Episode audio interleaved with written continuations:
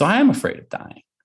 But what I've come to realize is what I'm more afraid of is not living, is not living, right? Like to, to your exactly what you said. Of, I want to have that lantern effect in my life. And that's not just pushing my edges in physical ways you know that I've you know I guess I'm known for in the world with my 10 world records. It's easy to be myopic. Oh well, that just means you want to just push the limits. No, I mean that like I want to live fully. I want to be vulnerable. I want to have my heart full with with family and love and compassion and trust. I want to try hard things. I want to fail at things, businesses, you know, whatever that is. But I want to have the full experience of living rather than being contained in my four, five, six comfort zone of, of, not doing that. And so, yes, yes, yes, yes to all um, of what you're saying with, with, with trying things that that's scary, trying things that are a little bit outside the comfort zone or a lot of it outside the comfort zone, because there's just so much profound growth there.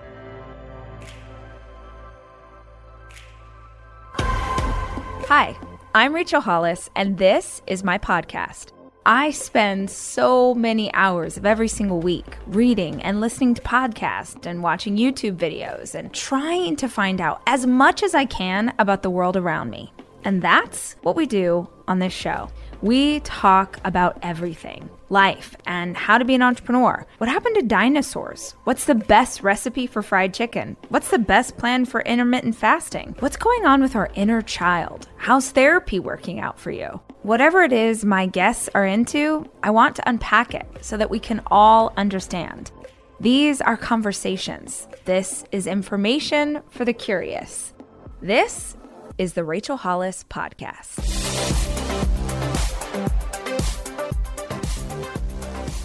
So let's just like jump in right okay. there. A 12 hour walk, like what?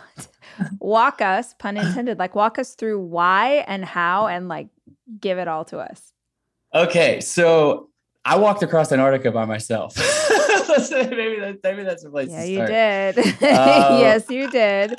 Which I think um, for anybody who wants to hear that story, that conversation, we will link to that original episode that I did with you back in the day. It's so good. It's so inspiring. But yes, you did happen to walk across Antarctica by yourself. Keep going. So when I was walking across Antarctica by myself, and I think you and I are both fond uh, of knowing this about ourselves and the different things we've been through, obviously, to have very different lives from each other, but have core values around mindset. And what I come to realize, I'm pulling a 375 pound sled across Antarctica by myself, but still, people are like, How'd you do it? How'd you train? You know, how'd you pull that? They're asking, How'd you pull the sled? Like, how did your little muscles do that? And I love to say, like, the most important muscle any of us has in our life is the six inches between our ears, right? Like, it is our mind. Like, without that, like, yeah, I could tell you what I ate. I could tell you how I, you know, got bigger muscles or whatever. But like, if I didn't have that in my mind, right, there's no way 54 days alone, a thousand miles, et cetera, would have happened across Antarctica. And my average day out there was 12 hours. That was my normal cadence. Literally, that got me to the other side of Antarctica with my last bite of food, having lost 40 some pounds, et cetera, which I know we talked about a couple of years ago when we had that whole conversation. But what was so powerful and palpable for me was the stillness, was the silence, was the tapping into my own inner truth, my inner being. And as I got to the other side of Antarctica, I wasn't left with, I wasn't left with, wow, I did this amazing thing that no one in history's ever done. It wasn't like this chest. Yeah, yes, I had done this thing no one had done. I had all this press, all this media, all this excitement around this achievement. But what I was personally left with inside was this feeling of infinite love, was this feeling of deep fulfillment, was this deep connection to my wife Jenna, who you know, my family, my community. Like that, that's what I felt. I felt full. Like I felt full in my mind, body, and soul. And it was crazy. My body was, my body had declined significantly. I'd lost 40 some pounds. I had frostbite on my face. I was beat up, but my mind was sharp and strong and the most positive, high vibration that I could possibly feel. And so I thought that I'd like hacked it. Like I was like, I've got it. Like I've got this for the rest of my life. Like here I go. Sweet.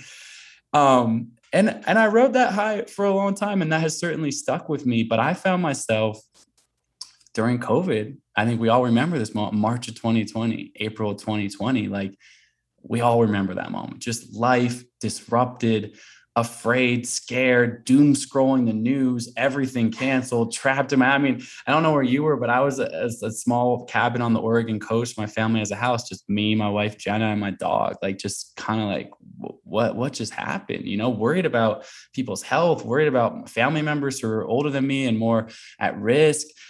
And Jenna looks over at me one day and she's like, you know, I love her, but she's also hard on me. So, you know, hard on me in a good way, a little tough love. She's like, you know, babe, you haven't changed out of your uh, pajamas in like three or four days, and you just sit there on your, couch, like doom scrolling the news, like look at these bad headlines and just all this. She's like, so do you want to like do something different tomorrow? so so that's where I ended up. I mean, and I'll be honest, like I said, I'd have this great breakthrough mentally. And I, again, I carry that mental fortitude with me throughout my life, obviously but it also doesn't mean I'm not human, that I don't have these low moments, these dark places, these dark corners in my mind. And I was in a really, really bad place um, during during that lockdown. And so Jenna kind of, you know, in a conversation with her, was like, when was the last time I felt really full, really fulfilled, really complete? And it turns out I was like, you know, strangely enough, those last that last week in Antarctica. And it was it's such a weird contrast because it's minus 40 degrees outside. Antarctica is trying to kill you every second of every day. Like I personify Antarctica in, in, in my mind, kind of, but I still found this inner peace. So I said to Jenna, maybe this sounds ridiculous, but I'm going for a walk tomorrow, right out of front door. I'm going to go walk 12 hours, just like I did in Antarctica by myself. And, you know, she just laughs at me. She's like, sure, Colin, go have fun. I'll see you at dinner or whatever.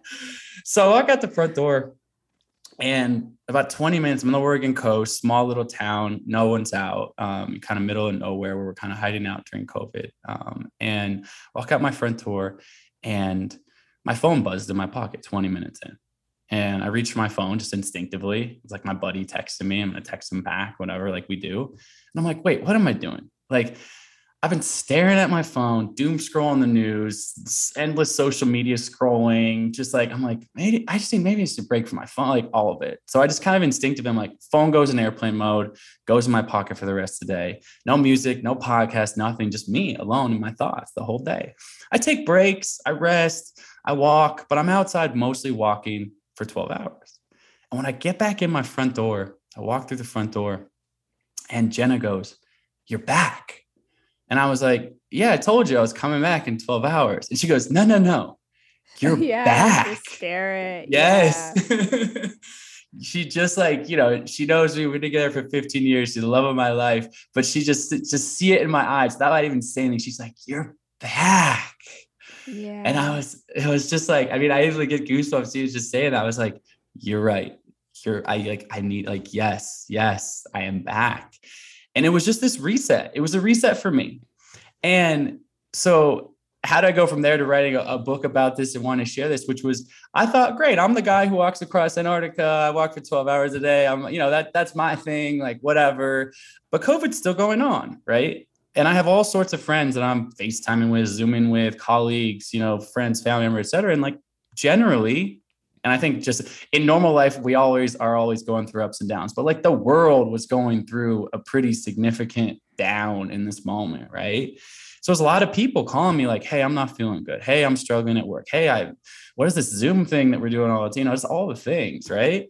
And I said, "This might sound ridiculous, but I went for a 12 hour walk by myself in silence, and it just fully reset like where I was at." And a lot of people took me up on it different walks of life. Young old my 77 year old mother-in-law she did her 12 hour walk for that looked like for her was her walking one time around her block in her neighborhood then sitting on her front porch in silence for an hour and then walking another time. She may have covered a mile. I had my ultra marathon friends go yeah. 50 miles. Like what i realized about it is it doesn't matter. It's not a race. It doesn't matter how far you go. I don't care if you go one mile or 50 take as many breaks as you want. Rest but this day of silence and stillness and being outside off your phone. And so over the last couple years, I've written this book. I'm so excited. It's coming out uh, August 2nd. And it's two things. And we'll get more into what some other things. It's edge of your seat storytelling. It's told through adventure. It's it's it's it's not a boring, you know, dense textbook. It is about the limiting beliefs that we all face. I think it's the 10 most common limiting beliefs I don't have enough money. I don't have enough time. I'm not strong enough. What if I fail? What if people criticize me? These are things that you and I are both, I know, deeply passionate about sharing wisdom about. But at the same time, at its core is this single day call to action. And that's why the subtitle is Invest One Day, Conquer Your Mind, and Unlock Your Best Life. This 12 hour walk my goal is to inspire 10 million people to take this 12 hour walk. It's free, it is out your front door. We can talk more about the details and things like that because I, love talking about it. But it's simple, it's accessible, but it's powerful. There is power in this simplicity. Um, I've seen it change people's lives, and I'm just excited to, to share this, this simple but yet beautiful wisdom um, with people all around the world. Yeah, I think that there is. Um, you and I both know this, and I think anyone listening who's who's done some kind of challenge for themselves, that you don't know if you can pull off, right? Like when you do, so, you're like, no, I'm I'm confident. I believe in myself. I won't give up. I won't quit. Maybe you've even trained. But something happens to us as human beings when we do something we did not know whether or not we were capable of. Uh, you and I were texting about this, oh gosh, earlier at the start of the year when you were telling me that you had a book coming out. And I was like, oh, this is the craziest thing because I was thinking about you because you were the one of the only people I know who would understand what a wild thing it was when I ran the marathon without training. Yes. And you were like, yes, because you did that. Didn't you do that once too? I feel like you gave me the idea. So I have done a few things without training. I actually I I I talk about this in the book actually, which is I am a big believer, and I know you are too, of we can just own things in our identity, right? Like it's not like I look at like, I don't know, Meryl Streep. She's got all these, you know, accolades and acting, whatever. One day she was like, I'm gonna try for my school play. Like I'm an actress. Right. Like, she wasn't Meryl right. Streep before that, or like Stephen King, you know, whatever, 64, you know, New York first number one New York Times best-selling novels in every single year, whatever. It's like that dude sat down and write his, wrote his first sentence like one time, yes. his first paragraph, his first book, like whatever.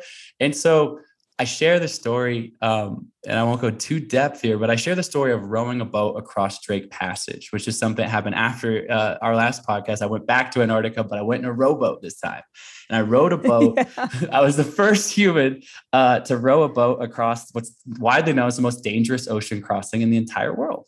40 foot swells, icebergs. This is from the southern tip of South America to Antarctica. So 750 of the most rough ocean in the world. No sail, no motor. Me and a tiny little rowboat with a few friends, open hole. Like we're just getting pounded by waves. It's crazy. There's actually a whole uh, feature like documentary on Discovery uh, called The Impossible Row. If you want to see me get beat up by some waves, check that out. But uh, spoiler, I survived. But I tell that story. I tell that story in the book and then I open the next chapter and I'm still on a rowboat. And you're like, okay, this guy's gonna write a book and it's all about rowing. What is more, you know what that was going on here, right? And I'm trying to take a stroke on a rowboat.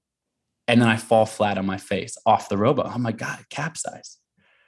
And then I stand up in six inches of water because I am on the Willamette River in Portland, Oregon, learning how to row for the first time and it's three months before I'm going to go row a boat across the Drake Passage. So right. people, so I I actually convinced the Discovery Channel, a multi-million dollar documentary, whatever, around this project, and I was like, oh hey guys, they're like, we're leaving three months. A big camera crew is going to follow, film it, whatever. I'm like, by the way, I've never rowed a boat anywhere ever before in my life. Like ever, ever, like yeah, no, ever. Not at summer camp, not at like you know whatever, ever. And again, that's that's a ridiculous extreme story and extreme version but so is for you running a marathon off the couch. So is anyone who's right. starting and like i'm going to start a business. Well i've never started before. It's like but you got to own that identity at some point. You got to take that first stroke. You got to just put on your running shoes and get out the door. And it is so amazing what we can achieve as human beings when we shift that to i'm it's i'm not a this fill in the blank yes. that, leaves you i'm not a yes fill, uh, yes. not a writer i'm not a That's podcaster i'm exactly. not an author I'm not people this. are like oh i, I want to be a writer but i'm not a writer do you write words down yeah. you're a writer you i want to be right. a runner but like i'm not a real runner like do you run you're a runner That exactly. is so true yeah because we will live into like our subconscious and everything in us will live into the identity we believe that we have. So if you believe that you're really not that, you're so right. You're not going to do it. You're not going to try. You're not going to push yourself. You're not going to evolve.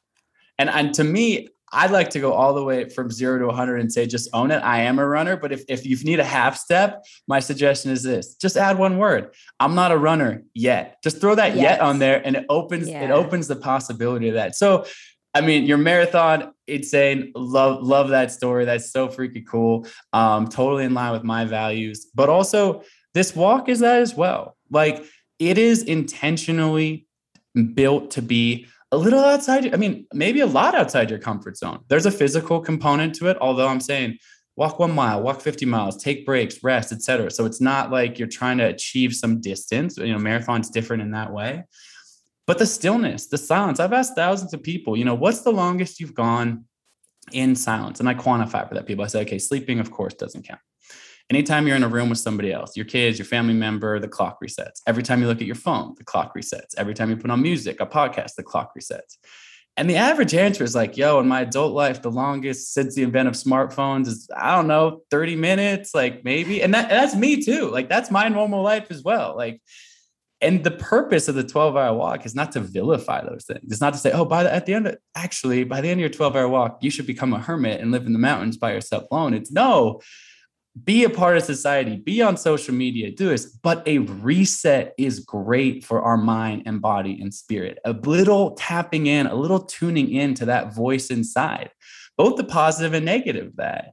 And what I have also realized in the the moment of suggesting the 12 hour walk this moment we're having we're having a conversation but someone's listening on the other side of this. You're in your car you're you're out for a walk right now maybe or whatever you're doing listening to this podcast. Um, you got your earpods in and you're hearing this for the first time. And you know maybe there's 1% of you or maybe hopefully more than 1% is like i love this idea already. I'm going to the 12hourwalk.com i'm signing up. Like i'm all in. I'm doing it tomorrow. Like great. I love you. Well, welcome to the welcome to the family. Welcome to the community and maybe there's a percentage of you, hopefully not too many, they're like, this Colin O'Brady guy is the worst idea I've ever heard ever. I'm deleting this podcast. Turning this off. This is horrible. But I think most people, most people would say are somewhere in the middle in this gray area. When I say the 12 hour walk experience, the benefit from this walk starts right now. This is what I mean by that.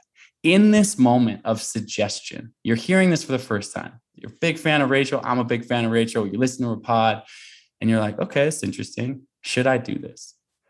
What happens in your brain right now is you start bargaining with yourself. You go, actually, this is kind of interesting, but yo, I got I got kids and a job and a this. Like, I don't have enough time for this. And you kind of push it away. Or, I mean, I, I just don't like being uncomfortable. And I got to be honest, even I took a lot of breaks, my feet are going to be like kind of sore by the end. Yeah, like this isn't for me. And what's interesting, and why I say it starts right now, is this suggestion of this walk is me holding up a mirror to you right now in this moment. It's a mirror to your own internal dialogue, which is looping on some of these limiting beliefs, which is okay. Mm-hmm. I, I, have those yeah. as well. But here's the thing those same limiting beliefs that you're likely applying to the 12 hour walk when I'm suggesting this to you, I'm willing to bet are some, if not all, of the same limiting beliefs that are on constant loop throughout many different elements of your life, right? That's good. and so this this is this exercise is even just this conversation is like, hey, I'm just giving you a look at yourself. We all have these different things. But here's the thing. You get a choice. The reason we call them limiting beliefs we don't call them limiting truths or limiting facts. These are beliefs. Beliefs can be rewritten, reworded, reworked, retooled. You are the story that you tell yourself, right?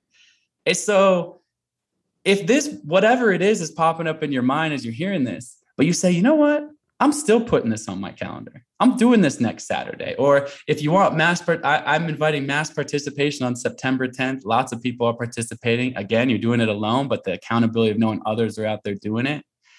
Regardless of what day, you put it on your calendar and you do the walk there's lots of days in our life that you don't remember. You know, what did you do last Tuesday or a month ago or this? Like, you're going to remember this. This experience is going to yeah. be imprint. It's unique and different. And what happens on the other side of it is this ripple effect that that same loop comes up again. Oh man, I don't have enough time to do X, Y, or Z. My friend invited me to do this or this experience or this opportunity. I don't have enough time. And you go, wait a second. I remember that voice. I remember that voice when Colin suggested me a 12 hour, but I figured out how to get the babysitter, optimize my time to do this important thing for my own self care, for my own health, my own well being. And so it's not as if the limiting belief goes away, but it gets quieter.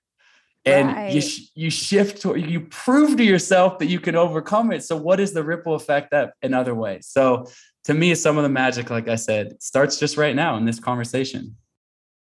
Yeah, it reminds me of this is something that Jesse Itzler talks about a lot, which is your life resume.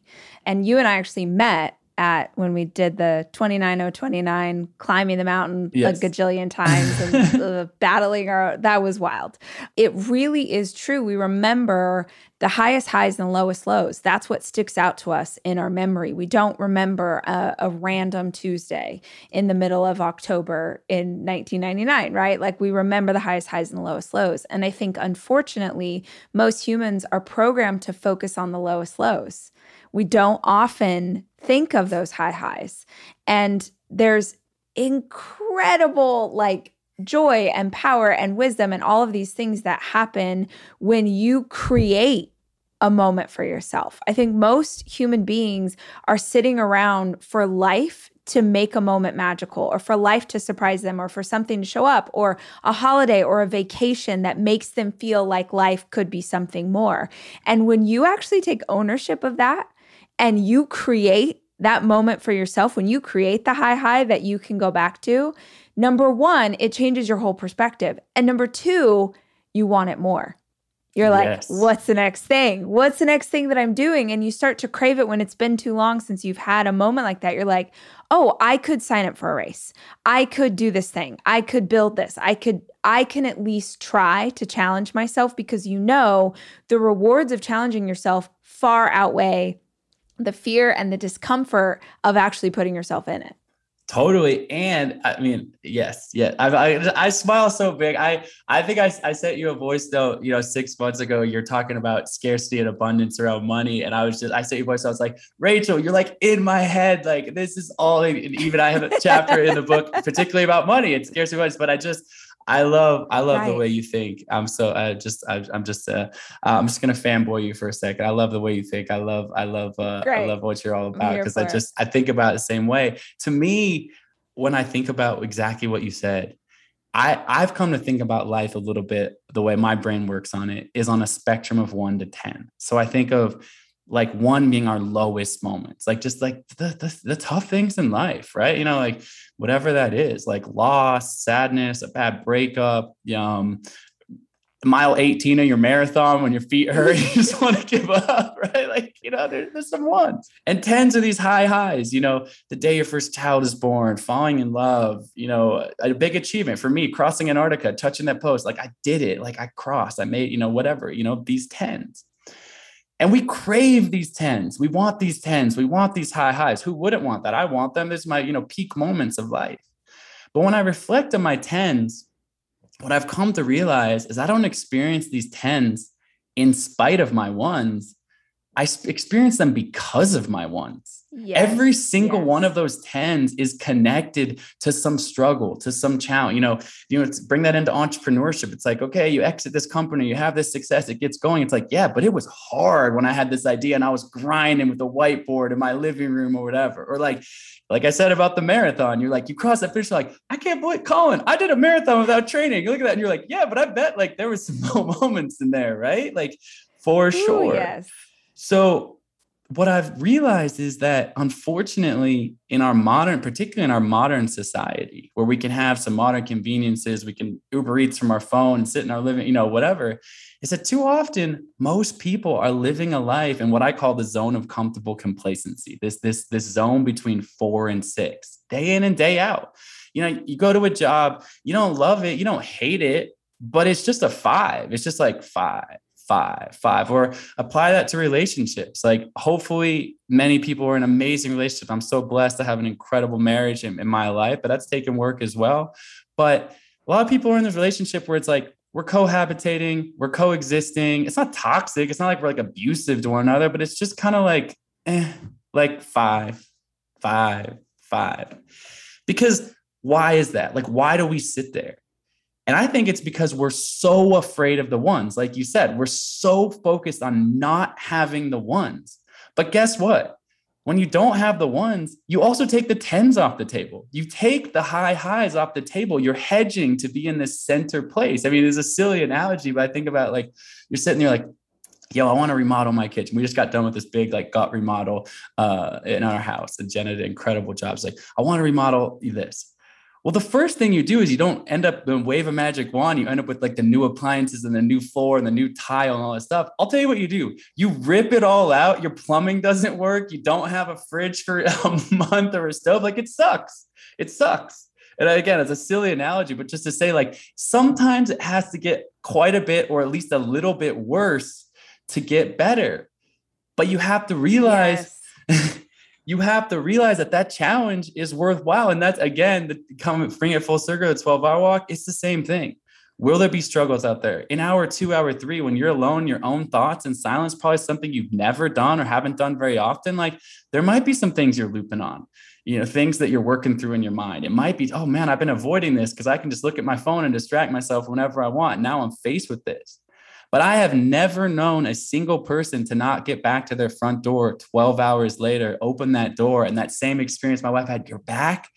That, you know, that is that is the common experience, this fulfillment, this gratitude, this pride of what you've just accomplished, i.e., this 10 because you were willing to leave your couch that day, leave that zone of com- comfortable complacency, try something different, challenging yourself, experience maybe a few momentary lows, but that is how we have the juice, the fulfillment, those high highs in life. Gosh, I love that idea. Uh, and I love, we actually talked about this before when I interviewed you the first time. And I remember you telling me that theory and me just being like, oh God, I never thought about it that way. But it's sort of like if you are living your life at a five, right? You wouldn't even know what a 10 was because a 10 is not as exciting because you're just sort of in this middle ground. And frankly, you're probably not pushing yourself outside of your comfort zone to a place where you can even have an opportunity to experience something that's so much bigger than you think that it can be. What I also love about this is like, is doing it on your own, is doing it in quiet, is doing it like, there is this thing that exists in the world now where everything that people do, they feel like they need to document, they need to put it on social media, they need to let everybody know, they need to talk about the process, which like can be really cool and can be amazing and you and I have both done it as storytellers like, "Hey, we did this thing and it helped us in these ways." But what then that becomes if you're doing it in the moment, is you're doing it for those other people, or you're doing it for that attention, or you're doing it because you need the world to grant you permission to have the right to do this thing that seems outlandish or weird. And so there's something I think really cool about the idea of doing it without talking about it. Like I had challenged myself this year, it's why I did the crazy marathon thing, to do things that scared me. I I started the very beginning of the year and I was looking I was in England with my boyfriend. I was looking out over the ocean and I was trying to think of what my resolution was going to be and it just came from I don't even know where. I didn't even know it was inside of me and I said, "I'm so tired of being afraid all the time." Hmm. And I'm sure that that's coming off the back of pandemic and so many of us held fear, but I just I, I'm so tired of being scared. I want to stop being such a weenie. And he was like, What? You're not a weenie. Like, you do all these brave things. And I was like, In certain areas, but there's mm. like a whole world of stuff that I won't try and do, mostly because it's uncomfortable. Yeah. So I had made a challenge to myself this year to do things that made me afraid. And I've skydive, run the marathon without training, gone ziplining, gone shark diving, um, learn to ski, like just did all of this stuff that if it pops into my head and it feels terrifying, I do it. And the lessons I have learned in this process of facing fear, it's like um I can't even explain how much I can. You get it. But like how much bigger and how much more it like spreads out than I thought. It's almost like the difference between a spotlight and a lantern. Like you do something small and it sort of shines a spotlight on a certain area and kind of opens up your worldview. But there are certain things you do that you didn't think you could do where it's not a spotlight, it's a lantern. Yes. It lights up everything. Like it changes how you see the whole world. A hundred percent. No, I mean it is it like I love that the the lantern analogy of, of that's going to stick with me for sure. But no, I mean it opens up the aperture, right? It opens up the lens on, on what you're capable of, and I think fear is an interesting topic because it's not you know, we think of fear of like being afraid. And, for you, the edges were shark diving, which by the way, on the bucket list, haven't done it. I got, I gotta tell it. That was really wild. cool. um, you know, skydiving, whatever, in a physical way. But we both know that like fear comes in, you know, fear of failure, fear, fear of criticism, you know, and again, like the fear of being uncomfortable, you know, it comes in different ways, but it has the same effect, which is what's holding back. One question I get a lot be, just because of the sort of life and death nature of some of the stuff that I've done, um, you know, in my athletic career, people ask me all the time, they say, Colin, you must be afraid of dying. Aren't you afraid of dying? You know, I lost some friends this year on an expedition, um, super sad in Pakistan, some trauma that I'm still working through and dealing with. But as I think about that question, I say to myself, and, and I mean this candidly, I say, you know, I am afraid of dying. I don't want to die. Like I want to live a full life. I want to get to the end of my, you know, my life. I, I had a beautiful visualization not too long ago of being an, an old man. Funny enough, um, in the same house that we were in COVID, this place in the Oregon coast is just a special place in my heart. And I was a 95 year old man. I was holding my wife's hand, Jenna's hand, oh. and the sun was setting. And I realized in this visualization, as the sun was setting, it was my last day. It was my last day. Um, and we were holding hands and I, we were both just like wow what a ride what a journey. And it was mm. i was mm. crying in this visualization but it was also this beautiful moment. So i want to be that old man. I've seen that. I've seen how beautiful it is with kids and grandchildren and a full life and of adventure and loving fully and all the things. So i am afraid of dying. But what i've come to realize is what i'm more afraid of is not living is not living right? Like to, to your exactly what you said. Of, I want to have that lantern effect in my life. And that's not just pushing my edges in physical ways you know, that I've, you know, I guess I'm known for in the world with my 10 world records. It's easy to be myopic. Oh, well, that just means you want to just push the limits. No, I mean that. Like, I want to live fully. I want to be vulnerable. I want to have my heart full with, with family and love and compassion and trust. I want to try hard things. I want to fail at things, businesses, you know, whatever that is. But I want to have the full experience of living rather than being contained in my four, five, six comfort zone of, of, not doing that. And so, yes, yes, yes, yes to all um, of what you're saying with, with with trying things that that's scary trying things that are a little bit outside the comfort zone or a lot of bit outside the comfort zone, because there's just so much profound growth there. You talking about the idea of trying things reminded me of a story you told me once, but I will say this, and then if you don't want to tell the story, we will edit this part out. um, but do you remember when we were doing that mastermind and you talked about getting to talk to Paul Simon? Yeah. What, is that a story you're allowed to share? Because I thought yeah, it was so cool. And I've tried to remember the story myself at certain times. I'm like, oh, I need to call Colin and get this. but like, if you'll share it with all of us, then we can all benefit. Because I remember sitting at that table with everyone and being like, damn, that was a really good piece of advice. And it just happened to come from Paul Simon. Yeah, yeah. So a, a little bit of a little bit of context, and I, am you'll have to remind me the exact piece of advice. But there's one piece of advice that comes to mind for me in that story. But basically, I'm walking across Antarctica. I delete all my music, all my podcasts, because I have this theory that I'm going to actually find more flow and peace in my mind if I can not try to distract myself. But I leave five of my favorite albums like tucked in the corner of my iPhone, like just in case of emergency, you're going crazy. You got to hear, right. you got to hear some music. And I said, um, uh, you know, ho- hopefully many people listening to this are old enough to remember full albums, you know, not just a single Spotify playlist or a song, but a side A, a side B, like a full album. That was my criteria. It's got to be a full album. It's got to be like meaningful for my childhood. Um, I was born in 1985. Paul Simon's Graceland came out in 1986, and my parents were like obsessed with that album. Um, we had this the CD, the tape, the record. I mean, it was a, it was the, the, the the soundtrack of my you know young childhood. And so I was like, Paul Simon Graceland, one of the greatest albums of all time, bringing it with me. Day 18 in Antarctica, day 18 in Antarctica alone, haven't listened to any music. I'm like, yo, I'm, I need, I need something in my ears. like, I like, okay, this meditative bliss, this flow state, that's cool, but like, I gotta get something. So I put on the Paul Simon album, and you have, I haven't heard music or sound other than wind for like, you know, almost three weeks at that point, and it's just like the richest, most beautiful. I can hear every drum track, every beat, like whatever. And I have this little solo dance party by myself in the middle of Antarctica. It would have looked ridiculous, but I'm alone out there and I post about it. I I don't actually have connectivity to the internet, but I have this really kind of rudimentary sat phone that I can text some text and a low res image to Jenna, and then Jenna is posting it to my Instagram while I'm crossing. And I wrote, "Don't worry about me. I'm not going crazy, but I had a solo dance party to Paul Simon's Graceland down here in Antarctica." And Jenna posted it, just kind of with like, "I hope he's not losing his mind too much." Fast forward a couple of weeks and I talked to Jenna on the sat phone just to have a medical check-in 35 days in at this point. And just and she says, I know, I know we said I'm the only person you're going to talk to while you're out here. And by the way, a sat phone's not like chatting on your iPhone. It's like delayed and scratchy, and it's just enough to get a little bit of community. Are you okay? Are you safe? Are you eating? You know, whatever. She goes, actually, when you hang up, I want you to call this other number. I need you to call this other number. And I'm like, uh, what? And I'm exhausted. I'm alone for 35 days. What are you talking about? She just trust me. Just call this number. She hangs up, hang up the phone. You know, it's 10 p.m. in Antarctica. I dial this random number. Phone rings, ring, ring, ring. Guy answers the phone. Hello?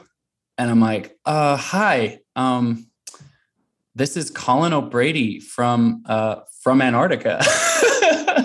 like, what am I gonna say? I have no idea what I was on the say. And the guy goes, Oh, hey, hey, I've been expecting your call. This is Paul, Paul Simon.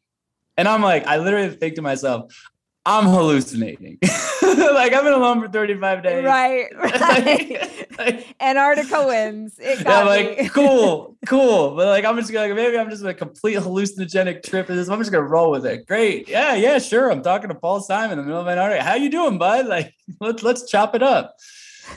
We end up having an incredible conversation for 30 so there are ridiculously expensive phones like five dollars a minute or something like that but we could stay on the phone for like 30 minutes. And we have this incredible conversation about art about creativity about following your heart about following your passion. And one of the things that stuck with me you have to remind me is a specific thing that you're thinking of that i shared with you before. But he asked me he says colin how many how many albums do you think that I've created? And I said, I don't know. You know, I'm a big Paul. I think of myself as a big Paul Simon fan. I'm like, okay, Graceland, Sound of Sounds, Simon Garfunkel, Bridge Over. You know, just I name, you know, him. I'm like, I don't know. I can think of five, but I'm sure there's a couple more. Seven.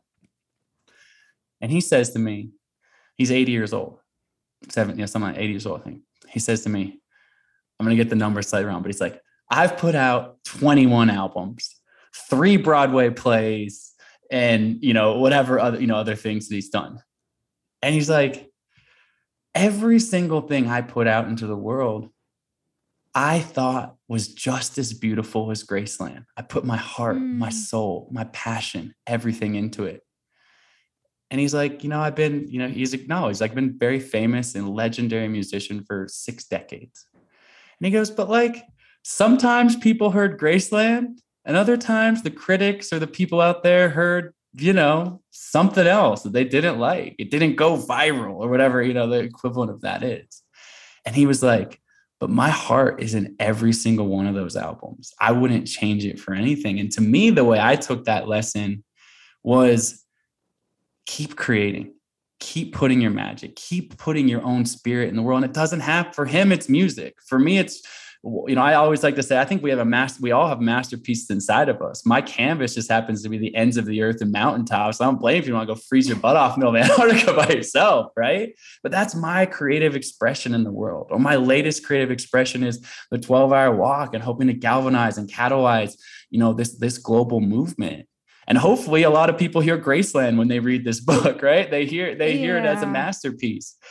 But whatever it is, it doesn't take away from the pursuit of following your heart, of falling with passion, creating your music, creating, creating whatever that is in your own life. It doesn't have to be external, right? It doesn't have to be for fame or praise or money. Like that can be in your own life, in your own household, with your own kids, your own family, whatever that is. But it's that desire to create that symphony, to create that masterpiece, whatever that looks like for you. That's so good. And that that was the story. So well yeah. done. Uh, the thing that stuck with me, I remember you said that day, was essentially like if he hadn't kept making albums, you wouldn't have ever gotten to Graceland. Right. You wouldn't have ever gotten these, you know, we sort of again, it's like the highest highs, right?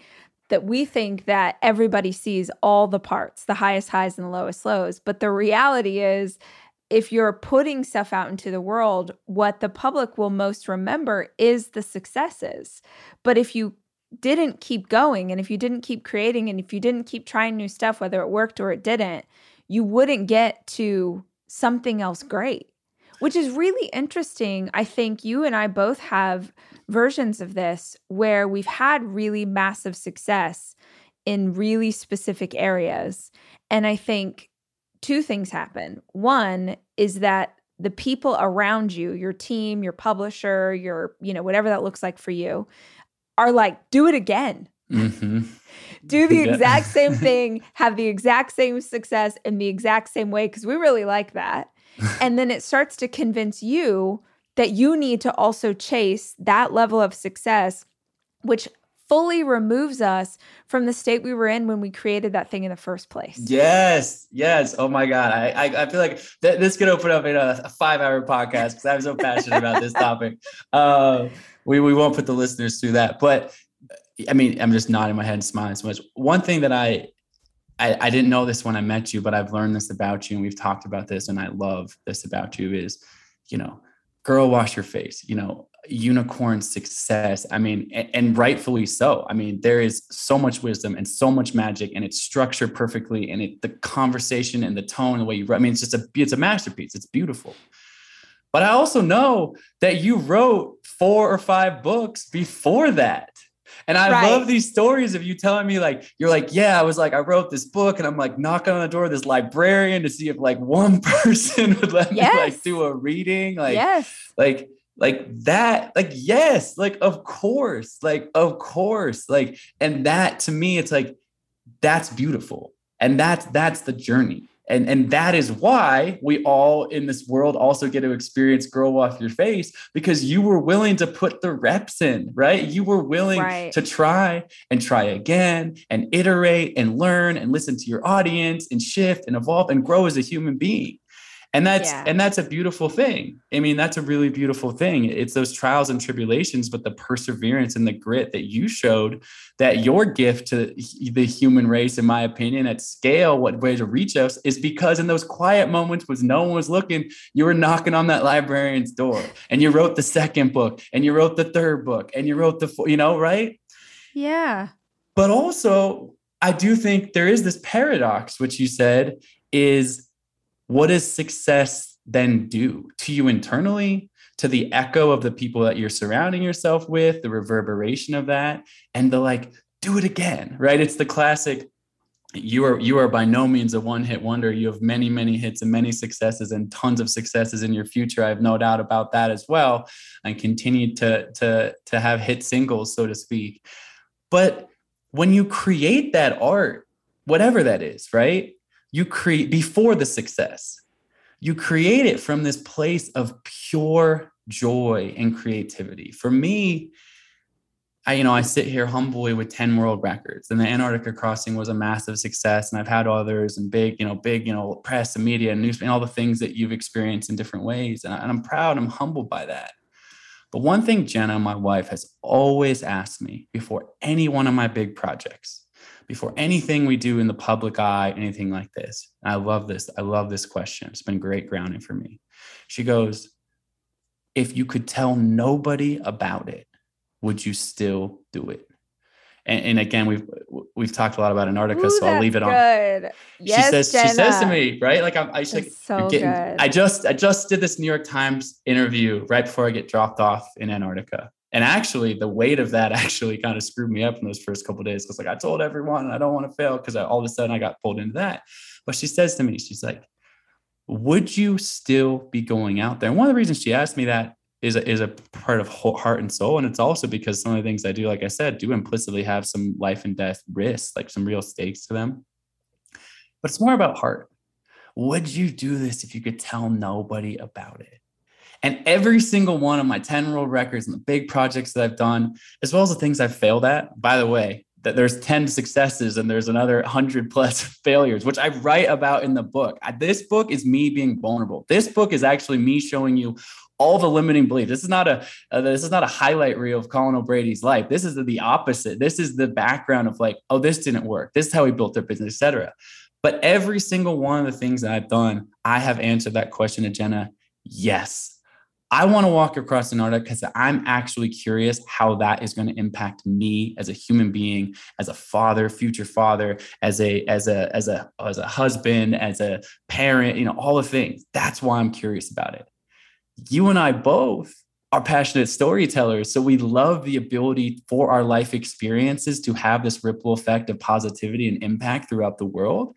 And so I do, I, I, say, share this, share your story. Everyone has a story. And I think that that's valuable in your community at scale, on a podcast, whatever that is. But at its core, would you do this if no one was watching? And I, I didn't, I haven't asked Paul Simon that question. Um, we stay in touch, so I mean, maybe it's a, it's a good full loop. It's a good thought starter for me. I have a feeling hit the whole story behind Graceland is this crazy story. I won't get into it, but basically he went to South Africa during apartheid and re- and recorded all of this tribal drumming and vocals, and that's why that album is as incredible as it's just this music and the sounds that no one had kind of dis- you know discovered in the Western world up until that point, and then he put his music over time. It's just an incredible masterpiece.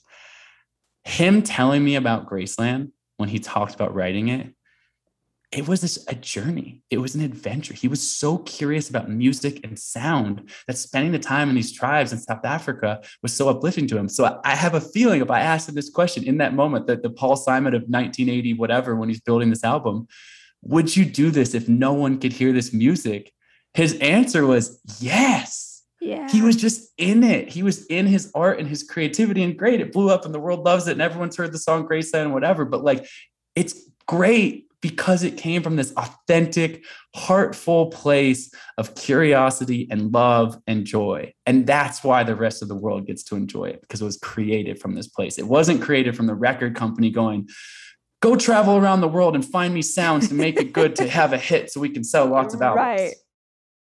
Well, I have to ask now because you said this earlier, and I feel like, you know, as we sort of get toward the end of our conversation, I want to make sure we touch on. You said something about money, and I'm like, how on earth does the 12 hour walk relate to finance, to scarcity, to abundance, to all of it?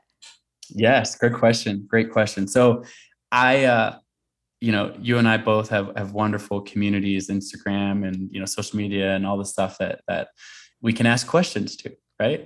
That that i feel like i have an ongoing dialogue with an ongoing relationship with um, and, and i think you're one of the true true masters of that dialogue um, with with all the people in your incredible community. I got the idea for the 12 hour walk. I took the 12 hour walk itself the exercise asked from friends and family to do it. People loved it. And i'm like i'm starting to write a book about it. I'm passionate about putting these words and these ideas on a page. And so I realized that this was unlocking this key to what I, you know, for lack of a better word, your best life of just being like setting you on a path to optimizing your life, whatever that looks like. And I think success, best life can be defined in any ways, Making a million dollars, saving a million lives, impacting your community, love, relationships. There's no right answer to that for any individual person. But I said, I put it out to a lot of people, Instagram, whatever. What's standing in the way of you living your best life? And like I said, I got 10 really common responses which is basically the premise of this book, these 10 limiting beliefs. But the number one response, which was probably over 50% of the responses, were I don't have enough money. I don't have enough money. And again, we'll fill out the full sentence. It's basically, I am not living my best life because I don't have enough money. Or the implication being, if I got knocked over the head with a bunch of cash, I would suddenly be living my best life which I think you and I both know to not actually be the case. right. But if but, you haven't ever experienced that, you're like, oh, I'd like to give it a try. For sure. For see. sure. And and and I and I'm all about that.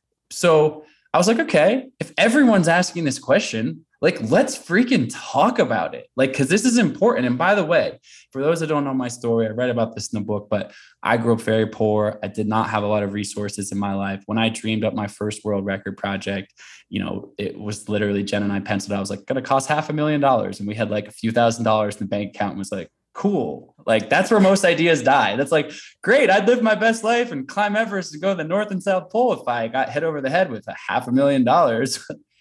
But here's the thing here's the thing, and here and, and I will it definitely connects to the walk. It's not just some random tangent. But oh, by the way, you want to talk about money? This book's about walking. Let's talk about money. No, two things. One is I have found that many of my most valuable experiences in my life actually don't cost money. They don't cost money. You know, it doesn't cost any money to fall in love it doesn't cost any money to be in amazing community generally speaking. It doesn't like there's a lot of things that don't cost money but we're going to talk about actually how you make money in a second here. But the 12 hour walk is an invitation thing. You aren't doing interesting things in life. You're not taking that exotic vacation to your friend was in some no you saw on like as instagram someone in borneo with like this like hut across the ocean and like that's their best life. What i don't have anything interesting to talk about it my family dinner my this? I'm like okay Here's something that's free. Put your shoes on, walk outside your door for 12 hours in silence, go inside. And then when you're at dinner on Saturday and everyone's talking about their vacation and this, what'd you do last week? Well, I actually walked alone in silence. I promise you, because I've watched this happen over and over again, that is a conversation stopper. People are like, wait, you did what? Tell me more about that. That will spark a more interesting conversation with more depth in your community, in your family, in your tribe than oh yeah, check out this Instagram of me of this beach in Mallorca, like dancing with whatever. I'm not saying don't go dance. We're gonna talk about how you're gonna get on that beach as well. so that's one thing. That is one way the, the the walk connects. But the other way, the other way is this time alone is a great, as we talked about before, a way for you to evaluate and have a mirror held up to yourself, right? Of what is holding you back. And I have lived a lot of my life in that scarcity mindset. As I, as I said, I, I grew up being told, I opened this chapter in the book, I'll, I'll share the story, is I opened this chapter of this book and I, and this is from my life, obviously, all the stories from my life. I'm in the toilet seat stall of my middle school and I'm standing on top of the toilet seat so no one can see my feet. And I've just stolen a bottle of whiteout from my teacher's drawer and I'm painting the white canvas. You know, Jack Purcell's like the white like canvas, like like, like Converse All Stars, like kind of like shoes. Oh, okay, Converse yeah. like white. They've got like a. If you saw a picture, you're like oh, of course, like an iconic like Converse sneaker. When I was a kid, for whatever reason, my neighborhood that was like the cool sneaker to have. And I said to my mom, I need a pair of Jack Purcells at the beginning of the year because my middle school crush just before that had said like Ugh, you have grass stains on your sneakers. Like, don't you know that like Jack Purcells are only cool if they stay white? They're white. I'm like a, I love to run around. Like, obviously, very physical in my body, like, you know, 13 year old boy at this moment in time. But then this girl, like, just shames me. She's just like, like your shoes. Like, and we know, like, middle school, like middle school. I mean, it's, it's, it's, it is. we all know, just uh, middle school. But my mom at the beginning of that year, I begged her to get me these shoes remember that we found them on sale for $32.99 at Payless shoe stores. And she says to me, she's like, look, Colin, you know, these are your shoes for the year. We don't have enough money for you to get shoes until next year when your feet grow in the next size. And that, that was just the way my childhood was. And that's respectful. My parents worked hard, taught me a lot. But then like this shame of like this girl being like, hey, like and so I I live with inside of me, the little boy that lives inside of me is this voice of like scarcity, of like you you don't have enough, like you're not gonna have the other pair of shoes, you're not gonna like this. And so that for sure has been a loop for me. But fast forward to Jenna and I in our first big world record project, dreaming this thing up. We're on a mountaintop. We had just gotten engaged. 2014, we just gotten engaged. We're standing on this mountaintop. And I, I love saying this phrase. I call it a possible mindset, something my mother instilled in me, something I believe in. I define that, talk about throughout the book, which is an empowered way of thinking that unlocks a life of limitless possibilities. And the walk, you know, I say it really delivers that possible mindset, that shift from limiting beliefs to possible mindset. But in the context of money, Jen and I are we're engaged. We're on this mountaintop what do we want to do? How do we want to be remembered? What do we want our legacy to be like? I've dreamed of climbing Mount Everest my whole life. I want to do this project, this thing called the Explorers Grand Slam, North Pole, South Pole, Everest, faster than anyone's ever done it. All the top, tallest mountains, these are seven continents. And we, we do the math. It's going to cost $500,000. And we get back after our engagement trip, you know, high, high, naive young couple, we're engaged, we're going to take on the world, whatever. We get back to our one bedroom apartment and like, it just seems ridiculous. It seems ridiculous and like, this is the moment where most ideas die, particularly ones around money, but all sorts of other limiting beliefs. We're talking about money, which we look at each other and we're like, so we have, you know, a life savings. If we scrapped everything together, we have $10,000 between us if we sold everything and have everything, whatever. And the thing we're dreaming about doing costs half a million dollars. Like, that is a far distance from each other. Like, right. that's right. where you just go, like, this is ridiculous. Like, I'm never going to be able to do this. But here's where we talk about scarcity and abundance which is the scarcity mindset says, well, you have $10,000, you're never going to have half a million dollars. That's it. Make peace with it. That's it. Like that's the way your life's going to go. But the abundance mindset, the walk teaches this, the in, the insights you have and the book teaches this, which is to say the abundance mindset goes, okay, I don't have that right now. Let's be honest. I do not have half a million dollars right now or whatever that number is of the thing that you're dreaming to do. But what do I have? It starts looking at opportunities and going, okay, but what do I have? What assets do I have? And us in that moment, the assets were not vast. It was it was ten thousand dollars. Was okay. We have Google, we have the internet, we have different ideas, we have different networks, we have, have, have different people to ask. And I know you and I have talked about this before, so I won't go too in depth about it. But it's that idea to say, what do I have in this moment, and I can I have more in the future? Can I knock right. on one more door? Can I send one more email? Can I have the universe conspire to help me? I mean, call it the law of attraction, call it the universe, whatever. But when you start putting your passion to your goal, it was ridiculous. I was in my late 20s with $10,000, but I started telling every single person I knew, hey, next year, I'm going to go do this project. How much money does that cost? Half a million dollars. Where are you going to come up with it? I don't know, but I'm going to keep Not asking sure. people. I'm going to keep asking people. And I won't spoil the whole story. I talk about it in the book. But the fact of the matter is, whatever that dollar figure is that you think is holding you back, that there's two lessons. I'll say them concisely. One is most, I'll say it again, most of the most important stuff in life actually does not cost very much money. So the true essence of life. However, however, there's this archetype of climber bum living in his van outside of this this which a lot of people look at me and they overlay that archetype and nothing to knock i've been the dirtbag climber outdoor guy a lot of my life.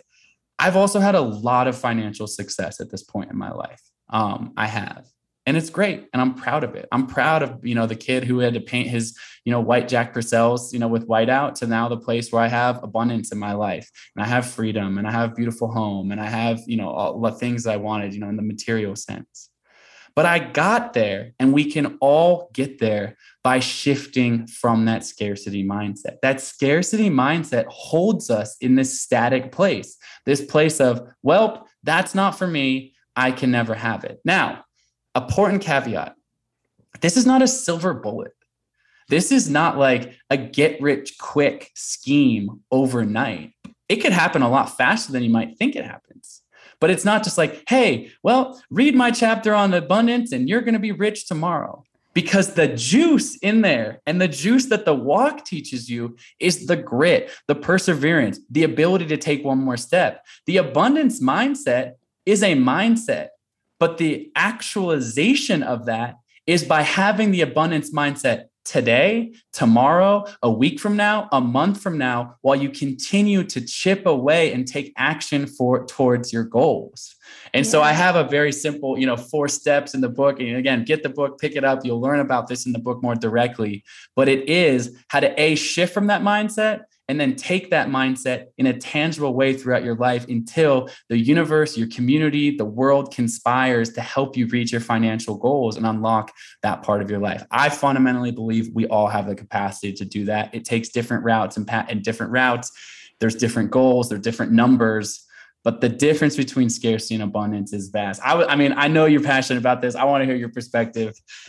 Yeah, no, I, the the thing that you said that I feel like is is really important to add to is the belief that it's possible is enough to make you try something else. Is enough to make you exactly like you said go, okay, but what do I have? Because if you start from where you are right now and you're like, well, I don't have half a million dollars. Well, I don't know how to get a book deal. Well, I don't fill in the blank. It stops you cold. But if you just sit and like, okay, but what can I do? We do this a lot at conference where I'll be talking one on one with a woman in the audience who has a dream that she wants to pursue. And we're like, okay, what are you going to do? How can you pursue this? And she can maybe think of one or two ideas and then she stalls out because it just feels so big and so like whatever anyone who's listening whether it's climbing everest starting a business starting a family it doesn't matter what it is all of our big dreams feel like our everest. Mm-hmm. so the woman in the audience will inevitably run out very quickly of ways that she can pursue this. And i'm like guys watch. This is the coolest thing that's about to happen. Open it up to the whole arena 8,000 people or 100 people or 50 people. I'm like, throw ideas at her.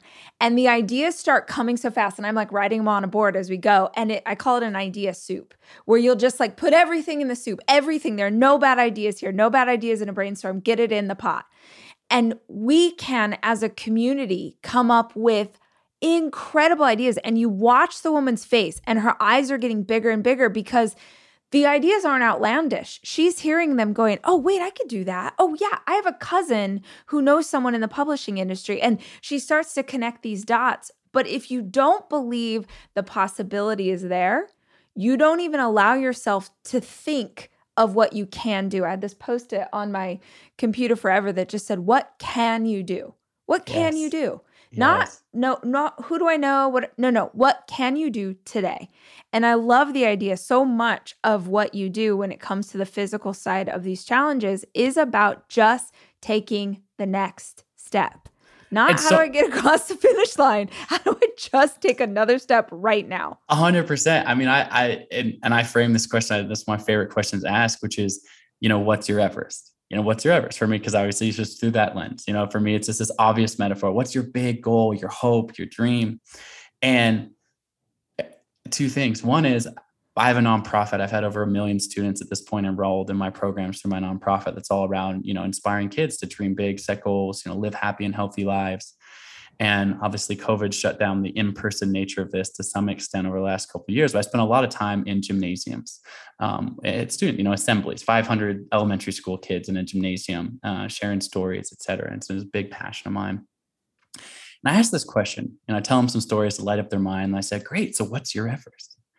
And what's amazing is that in a gymnasium of 500 kids, I get 500 hands raised. I get all, like almost every single time, every single hand is raised. This elementary school kids, third grade, fourth grade, you know, nine, 10 years old. Colin, my Mount Everest to be the first person in my family to graduate from college. Or, you know, my Mount Everest is to make sure the snow leopards are off the endangered species list. You know, whatever. I've heard like thousands of responses to this. And I start doing high school assemblies. I ask the same question, you know, what's your Everest?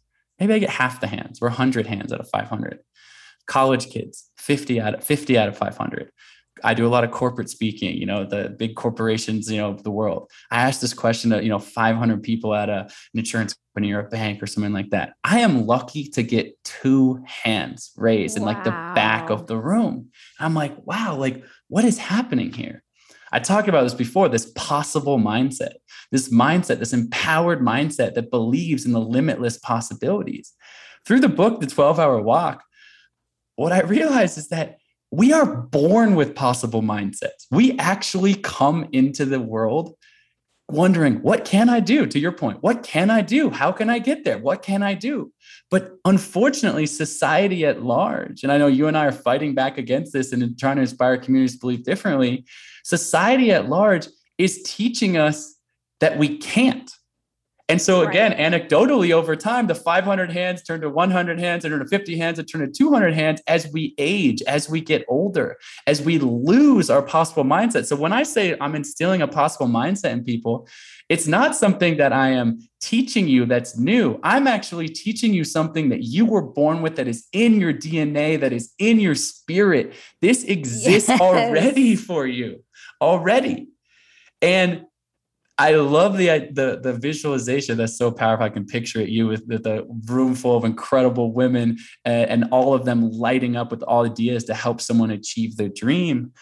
I, I the first time I summited Everest in 2016, um, and just just a quick shout out. I did go back in last year and i summited everest with my wife. I stood on top of mount everest with my wife which was the most oh amazing. she did get to the top. I'm so glad because i know that the was whole, a big goal you got you got to read the story of the book because it's insane oh, what will. she overcame. That's great. um and and uh and forget my 10 world records. That wasn't a world record but standing on the top of the summit of mount everest with my incredible wife who is by the way for those listening is not a natural climber is not someone who thinks of herself she this. That was so just, hard. Like years ago, I remember her yeah, starting that project. Oh, totally, oh, that's great. And she gave up on it. She gave up that. It's a whole. There's a whole arc of the thing. So there's a lot of, of, of that. So that's a, that's a side point. But in 2016, I got to the summit of Everest, which was my childhood dream.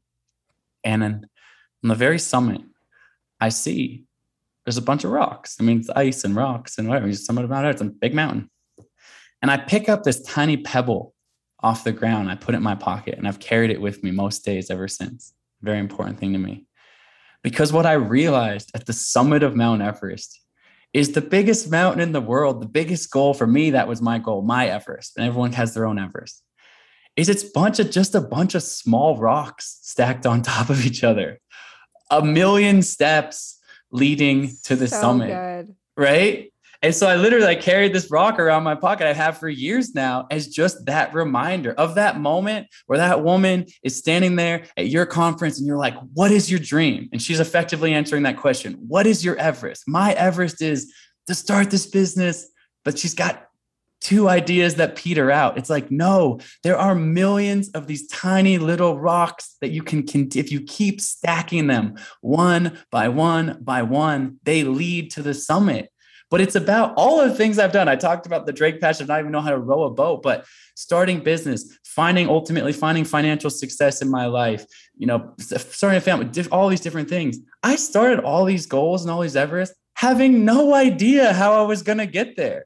Having no, I got dropped off in Antarctica by myself and I called my wife three hours in crying because I was like, I don't even know if I can get till tomorrow. She's like, just one more day, just chip away at it. And that is how you realize your dreams. And that's that abundance mindset in the context of money. But abundance mindset taken more broadly is the abundance of possibilities, the abundance of what exists in our life, of what we can achieve, of what we can dream. If you can dream it, as Walt Disney says, you can do it, right? Like you can, you can create that, you can be there. But if you let that limiting belief voice come back in, if you let that scarcity mindset come back, well, I'm out of ideas. That's it. Then that's where you'll end. And then that's where that story ends. But if you keep stacking those rocks one by one, pebble by pebble by pebble, there is a literal tiny pebble that lives on the summit of Mount Everest and it got there somehow because there's a million little pebbles below that that stacked to get there. Oh my gosh. Colin, this was such an incredible conversation. Like, I'm pumped up. I'm so glad I got to talk to you today. So I know the listeners are going to really um, be grateful for Are you going to do the 12 hour walk? Energy. I mean, Sorry now I feel like I have to. uh, now I feel like I have to. My God. Maybe not on September 10th. Maybe I'll just quietly go do it and then like send you a picture. Perfect. Perfect. but for everybody who has listened to this conversation, who wants to grab the book, who wants to follow you on social, like tell them all the things. Yeah. So the book, it's called The 12 Hour Walk. Please pick up a copy. It would mean the world to me. I poured my heart and soul in these pages. I know there's stories that are going to uplift you, inspire you, you and your community. Um, and take more than anything, come take the 12 hour walk, 12hourwalk.com, sign up for free, put your name in. If you're looking for accountability, get your friend, your sister, your best friend, put it on your calendar the same day. You know what? You both walk out your front doors separately but you call each other, you meet up for dinner, and you integrate that experience together. If you're looking for community at scale, September 10th, we're a massive group of people all around the world, tons of different countries just signed up to do it. We'll be doing some fun events in and around that. Again, solo, out your front door in your own city, whatever that is, but with the accountability of community. But the 12hourwalk.com is where all the information is about the walk. Please pick up the book. Um, and uh, I think you'll enjoy the stories. Like I said, a little tease of me and my wife tackling big goals. That some people have said that that both of my books, and particularly this one, are really just a love story to my wife. And I think that's the greatest compliment uh, of all because she is my rock, my heart, my soul. Um, and um, but take the walk invest that day. You won't be sorry. Rachel's doing it too. She, I know she's nodding her head. She got quietly do it. Um, and uh, if you want to follow me on social, I'm at Colin O'Brady. Um, also, the at 12 Hour Walk Instagram is is starting to kick up now that we've got you know experiences of other people, people sharing their own stories of the walk. But um, I really I'm passionate about this. It's meant to be free and accessible as a way, as my gift, as a tapestry to the world for people to have this experience that I hopefully has a ripple effect. My Everest. I have answered this question for myself. I'll conclude with this. My next Everest is not to climb Everest again, is not to walk across Antarctica again. My next Everest is to inspire 10 million people to take the 12 hour walk. Why? Because I think a world where more people are equipped with the possible mindset is the world that I want to live in. Because the ripple effect with ourselves, with our community, with the people that we impact, people living in their truths again of the truth that they were born with not a new truth but this possible mindset that has lived inside of you since the day you were born. That is a world full of infinite possibilities that i want to be a part of. Oh, thank you so much brother. This has been such a gift and i know that everyone's really going to appreciate it.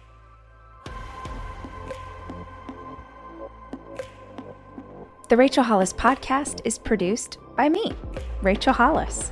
It's edited by Andrew Weller and Jack Noble.